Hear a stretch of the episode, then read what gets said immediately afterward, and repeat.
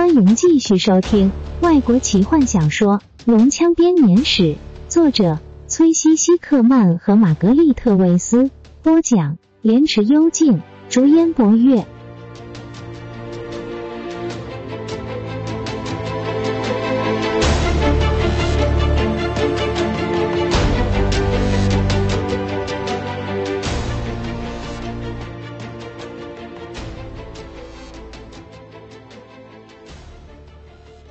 何风花了很多时间才学会相信坦尼斯，更久的时间才学会相信吉尔塞纳斯和罗拉娜。怀着相同歧视的阿尔汉娜，现在似乎又造成了新的伤痕。很好，雷斯林，坦尼斯静静地说：“告诉我们，你对龙珠知道多少？”卡拉蒙，把我的药水拿过来。雷斯林命令。战士照着吩咐，把那杯热水带过来。卡拉蒙小心把它放在法师面前。雷斯林把草药混进热水中，那股奇怪酸苦的味道充斥在空气中。雷斯林皱着眉，暖饮着药汁，边开口道：“在梦幻的年代中，正值整个克莱恩都尊敬无辈法师时，世界上有五座大法师之塔。”法师声音低沉，仿佛在回忆着痛苦的过去。他哥哥阴沉着脸，低头看着洞穴的地面。坦尼斯看见这阴影落在双胞胎的脸上，不禁又开始怀疑，在大法师之塔里到底发生了什么事，可以这样彻底的改变两个人。但他知道问也没用，两个人都发过誓，不能对外人述说这件事。雷斯林再度开口前，沉默了片刻，接着深吸一口气说：“当第二次巨龙战争展开时，我辈中最伟大的法师们进入了最雄伟的大法师之塔，也就是位于帕兰萨斯的那座塔，制造出了龙珠。”雷斯林的眼神开始涣散，他嘶哑的声音也跟着停了下来。当他再度开口的时候。整个人仿佛重生了，甚至连声音都变了，变得更为沉稳、深沉、清晰，也不再咳嗽。卡拉蒙惊讶的看着他，这白袍的法师首先进入了大法师之塔。当努林塔瑞血淋淋的挂在夜空中时，穿着红袍的法师走进塔中。最后，黑色的圆盘如塔瑞，群星中的一个黑洞升起，只有知道。它存在了人才看得见。此时，黑袍法师走进大厅中，这是历史上不寻常的一刻。各种袍色法师间的旗舰被摆在一旁。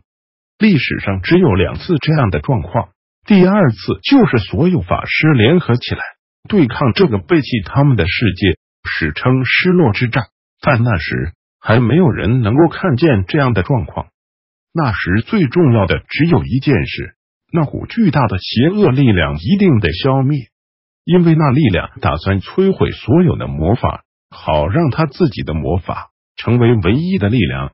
有些黑袍法师曾经试着和这股力量合作。坦尼斯看见雷斯林的眼中发出灼热的光芒，但很快的就发觉自己反而被这股力量控制。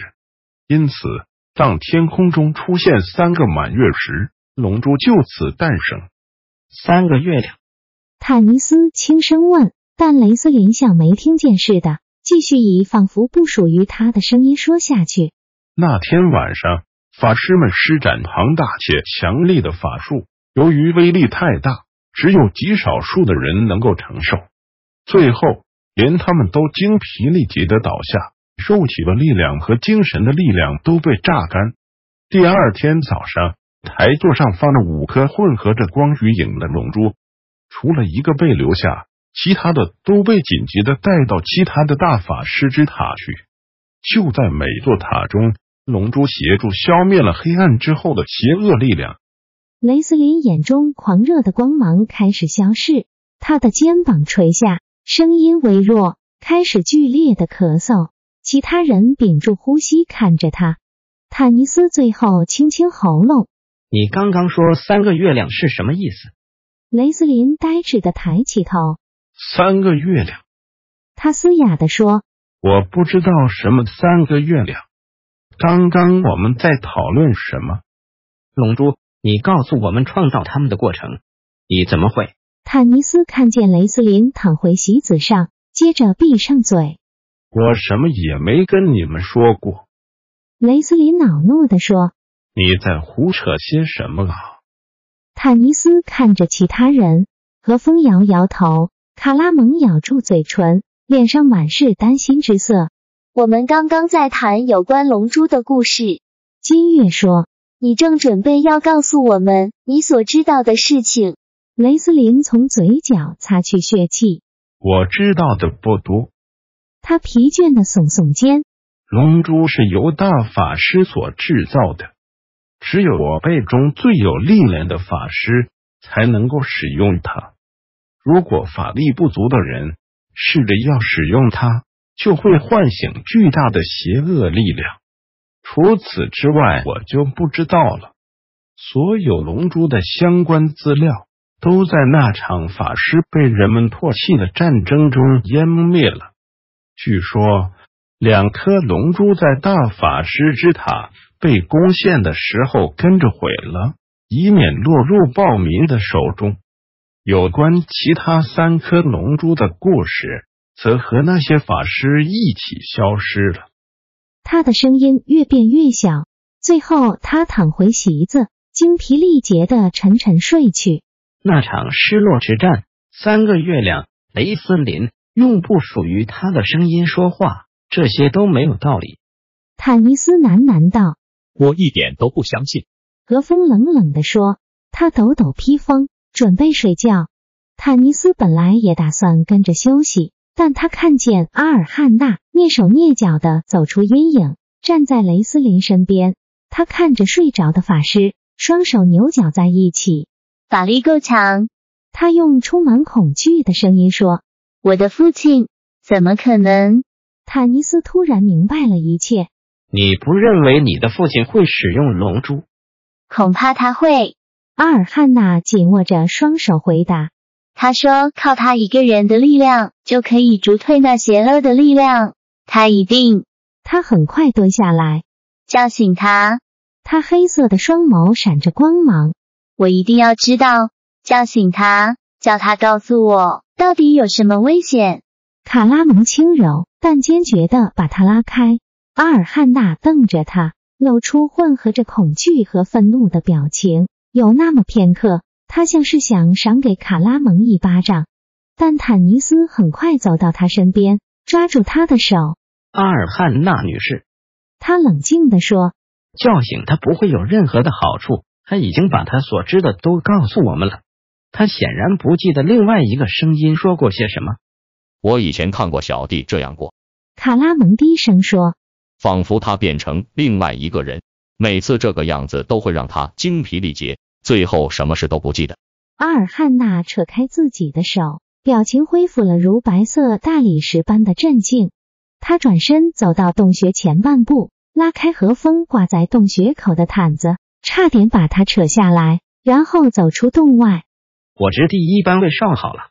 坦尼斯告诉卡拉蒙：“你先去休息，我要先照顾雷斯林。”大汉把毯子铺在瘦弱的弟弟身边。坦尼斯跟着阿尔汉娜走出门。狮鹫兽睡得很熟，他们枕着自己柔软的羽毛，锐利的爪子紧抓着悬崖边，不会有任何的危险。在黑暗中，他一下子找不到阿尔汉娜，紧接着发现他靠着一块大石头。双手蒙住脸，伤心的哭着。